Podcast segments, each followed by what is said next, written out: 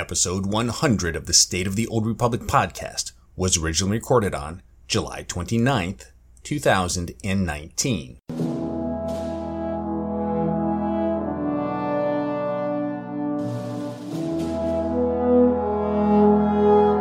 It's the State of the Old Republic podcast.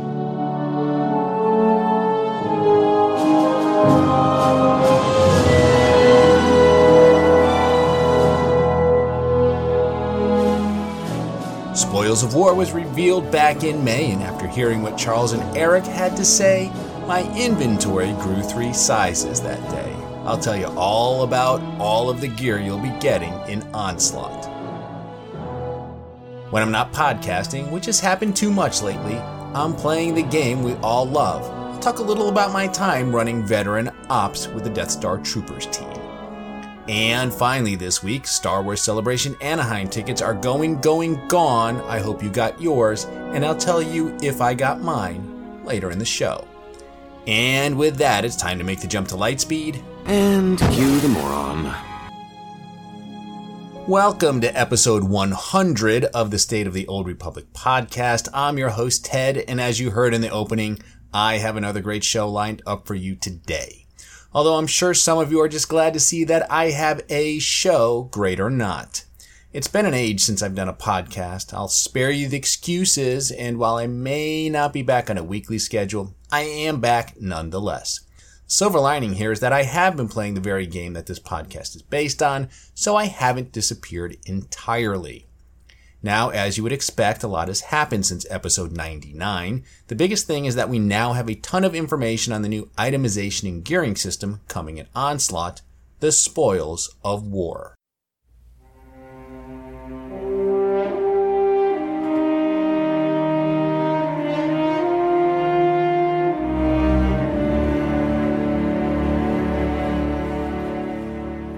So as I mentioned, Spoils of War is the new gear and itemization system coming in Onslaught, and it is massive. It is a complete overhaul of not just how we get gear, but of the gear itself. So let's talk about the gear we'll be wearing. And the first thing you should know is that all of the gear we'll be getting will be legacy bound, and I do mean everything. Weapons, implants, ear, relics. If you can equip it, you can ship it. And this includes the new tactical items that BioWare is introducing in Onslaught. So what exactly are tactical items? Well, here's how Charles Boyd described them during a Spoils of War live stream back in May. Tacticals. Yep. So this is a new item slot, entirely new. Um, so you won't see them yet, but you'll start to see them on PTS and then uh, live game when we go live. And uh, the goal of a tactical item is to define your playstyle. And what we mean by that is, you know, in some cases that might be as simple as I want to gain more XP when I'm running around, or I want to you know have my gathering skill profession give me a little bit bonus. Maybe we have tacticals that do that kind of stuff. So when you're on a when you're on your leveling character and you really just want to level up as fast as possible, you get the leveling tactical. But where we really want to get into it, where the real meat of it is stuff that defines your playstyle in terms of the abilities you use. So, like a tactical that modifies your chain lightning if you're a sorcerer, yep. or your uh, death from above as a mercenary or uh, as a bounty hunter. Yep um, you know stuff that you know you pick your favorite abilities the abilities you really like using the most um, and you try to find the tactical and the set bonus that together affect that ability in a really interesting way and give you special uh, you know ways of playing the game ways of addressing different combat situations uh, that are unique to you that are you know the way that you want to play yep the key thing here is that tactical items are meant to affect how you play by altering your character's abilities and ultimately your rotations. They are the literal definition of a game changer. Now, if you're worried that tactical items will lead to classes that are overpowered and imbalanced, well, then I have nothing to alleviate those concerns. Star Wars The Old Republic is an MMO after all, and that's what MMOs do. The good news is that Bioware knows this. In fact, it may even be something that they want. They want us to play around and find crazy combinations of set bonuses and tacticals. If something is out of whack, they may nerf it or they may leave it alone knowing that sooner rather than later, they're going to introduce even more tacticals that will turn the game on its head and maybe shift the balance. Tactical items are going to be the Wild West, and I think they're going to be a lot of fun. Of course, being overpowered against NPCs is one thing, being overpowered against the living, well, that's another. And tactical items and set bonuses will absolutely have an impact in PvP, but this will be mitigated by the fact that Bolster now elevates you to the highest item rating available in the game. Now, in addition to tacticals, we will continue to have set bonuses on gear. Now, these won't be the same old set bonuses that we're used to seeing. These will be entirely new sets for both advanced and base classes, and they will vary in size, so they won't all be six pieces. That means we'll be able to mix and match sets as we see fit. One other thing that's changing with set bonuses is that they will no longer be tied to armorings, but rather they will be on the shells that we get.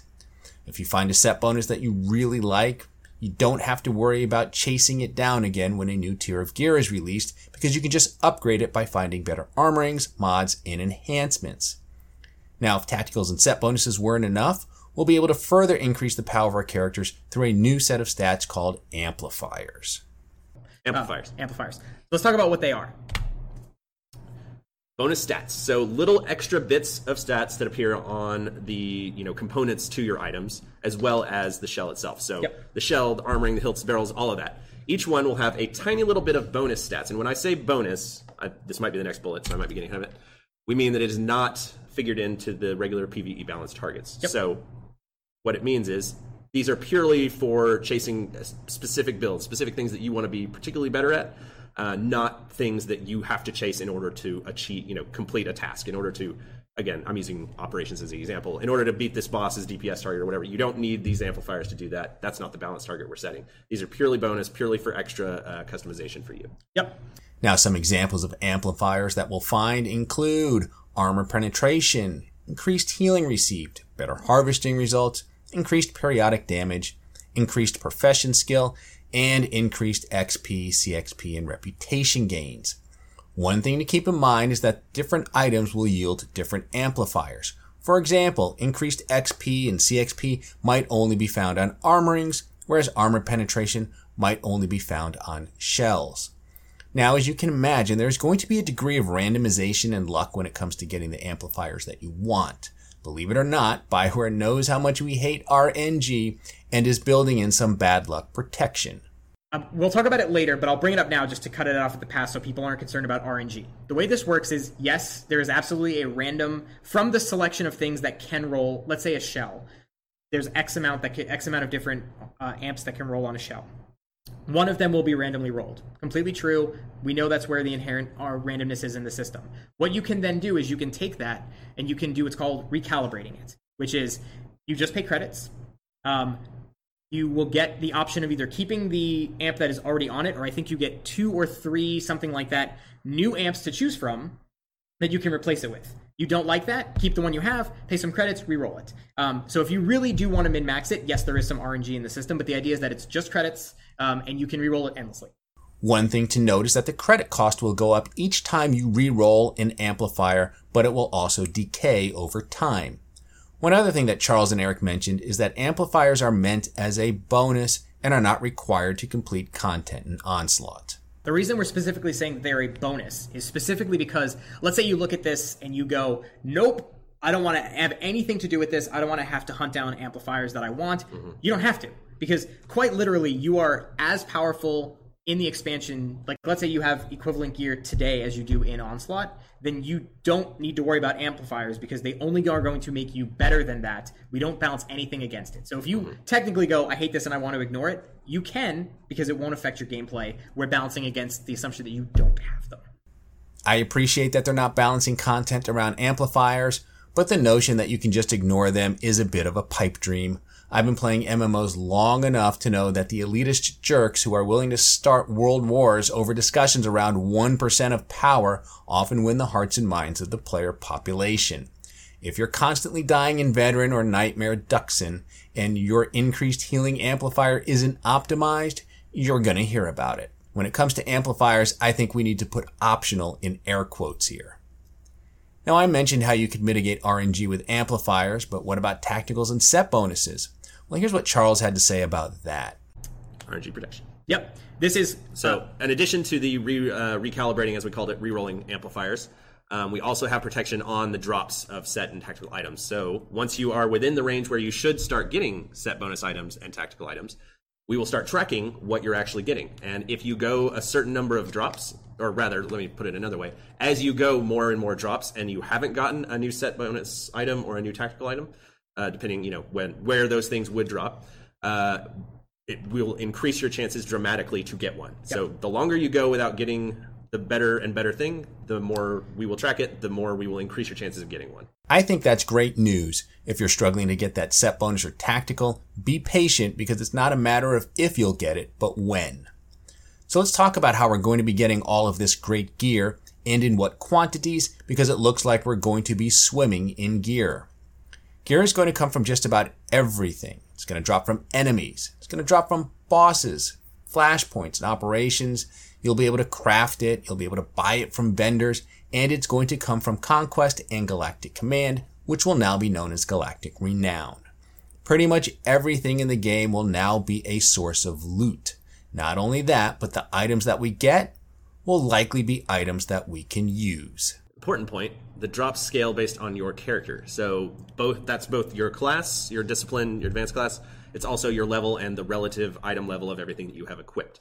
So the stuff that drops depending on the content you're playing within a certain range, will tend to be stuff that is relevant to or within a, a certain range of your current uh, average item level that is appropriate to your uh, class and discipline and all that. I'm very excited that bosses will now drop gear that I'm likely to need. One thing you should be aware of is that bosses will drop a combination of personal and group loot. The way it will work is that every boss you defeat will reward you with a piece of personal loot that you cannot trade. Some bosses will also have a chance to drop group loot, group loot that can be needed, greeded, and traded. As you can see, things are lining up such that we'll constantly be getting gear. We'll get stuff we need, stuff we don't need, and occasionally we won't get the stuff we want. To further curb the hate that players have for RNG, there is one other element of protection coming in Onslaught. We will be able to deconstruct gear that we don't want and convert that into a currency affectionately known as Charles points or Chuck bucks, name not final, and we can use these points to purchase gear from two new vendors. So, vendor number one will accept new uh, Charles points, let you purchase items for specific slots. So, if you just really wanted a chess piece, you haven't gotten a chess piece in a while that's that's within the range that you want, spend some Charles points, go get that chess piece. Yep. And so now, it may not be the very best chess piece on the vendor, but you can get something that's you know you can fill out your set of gear and be getting competitive so that you can keep going. That's the first vendor. The second vendor will be more elusive but sell better stuff.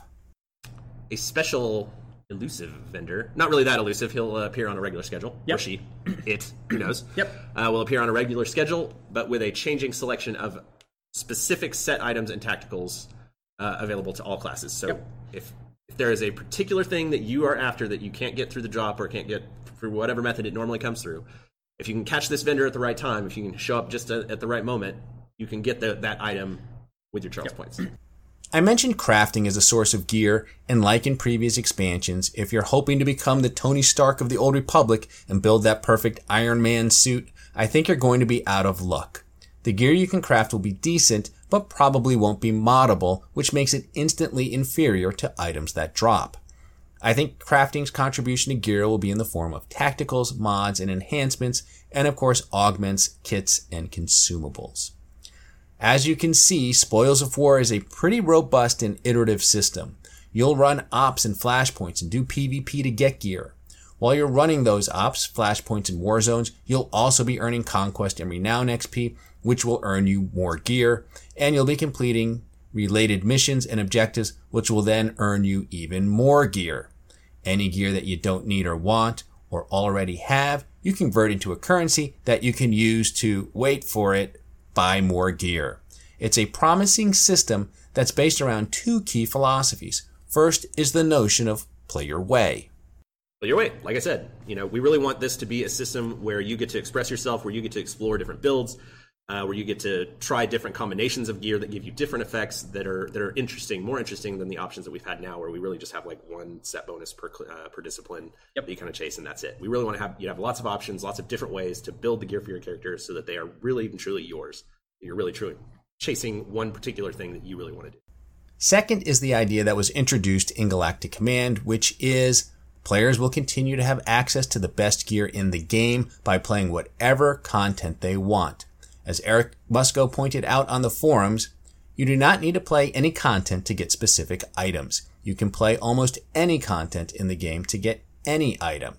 He did say that it is still possible that specific items come from specific content. Let's say that there was a specific tactical that only came from ranked war zones. Yes, that does mean that specific item will not come from playing unranked war zones. However, you can get that item from renown crates, conquest rewards, and by spending Charles points on both the indirect and direct vendors.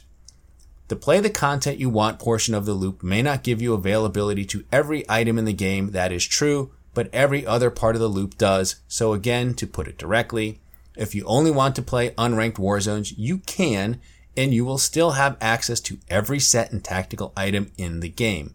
This statement is true of almost every content type in the game at max level. I, for one, could not be more excited about Spoils of War. The only reservation I have about this system is that my inventory will crumble under the weight of all this new gear. I'm a pack rat by nature, and this isn't going to help.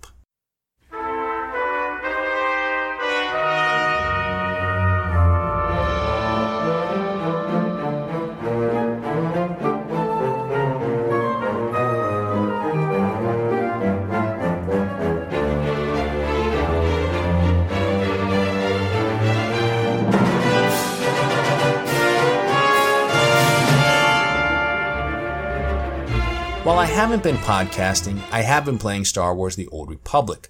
I've enjoyed running veteran ops with Death Star troopers run by Marcus from Working Class Nerds. By the way, Marcus, if you happen to be listening, your mug is on the way. That said, given how long it takes me to do a podcast, you're probably drinking out of it as you listen, but I digress. It's been an interesting journey. When I joined the team in March of this year, we were working on Dread Fortress. team started that op in December, and were just about up to Corruptor Zero when I joined. Draxus was still a challenge and could easily consume a whole evening if we weren't careful. We did eventually defeat Brontes, and then it was on to the next big thing, explosive conflict. This was another weird one in that the Drooks and tanks turned out to be much harder than the minefield in Kephess. I was surprised by how much veteran mode Kephess felt like story mode Kephess. The next stop was Scum and Villainy, which I missed out on. The team cleared the whole thing in a single night. Then came The Terror from Beyond, another one night stand, if you will. We started on Dread Palace this past week. I have no idea where this falls on the difficulty scale, but we managed to deal with the first three bosses without too much trouble. Unless there's a big ramp up in difficulty for the final two bosses, we should clear this in a week or two. Once that's done, I don't know where we'll go next. I knew that Karagga's Palace and Eternity Vault veteran modes were not in the same ballpark as the others, but I had no idea just how much disparity existed between all of the different ops. I know anytime there is a level cap increase, BioWare has to rebalance all of the content. I hope that for Onslaught they take a serious look at all the operations and strive to make it so all veteran and nightmare modes are created equally, especially now that they'll be dropping loot that we may very well covet.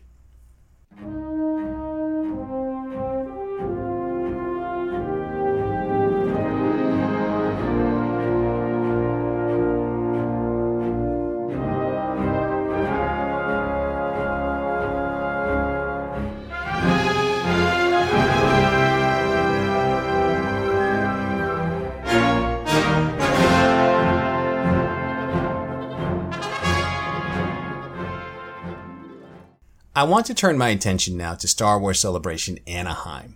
I got my tickets, sort of. If you didn't purchase tickets within the first couple of hours of them going on sale, you were out of luck. Well, count me in that group.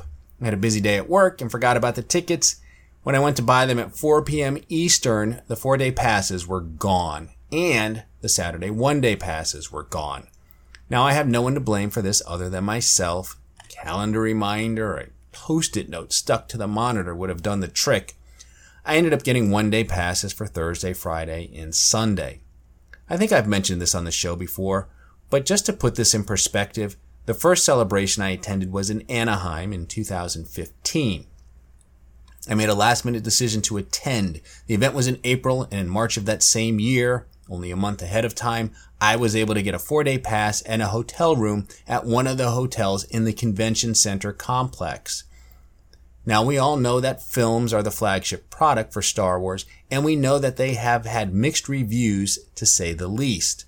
Whether you like them or not, I think it's safe to say they haven't been as good as what the MCU is dishing out these days. Fact that an event like Star Wars Celebration continues to grow in popularity shows that Star Wars has grown beyond the confines of its celluloid kingdom. There are so many ways to experience a galaxy far, far away now. Novels, comics, games, an amusement park, animated series, and soon live action television. The movies will always reign supreme, but Star Wars no longer lives or dies by their success. If you had asked me in 2005 when Revenge of the Sith was released if I would outlive Star Wars, my answer would have been yes. I truly thought that was the end. Now my answer is no, and God willing, I have a lot of years left to go. The films may not be perfect, but when it comes to Star Wars, the Force is strong right now. Star Wars Celebration 2020 will run from August 27th through the 30th. I can't wait to see you all there, just not on Saturday.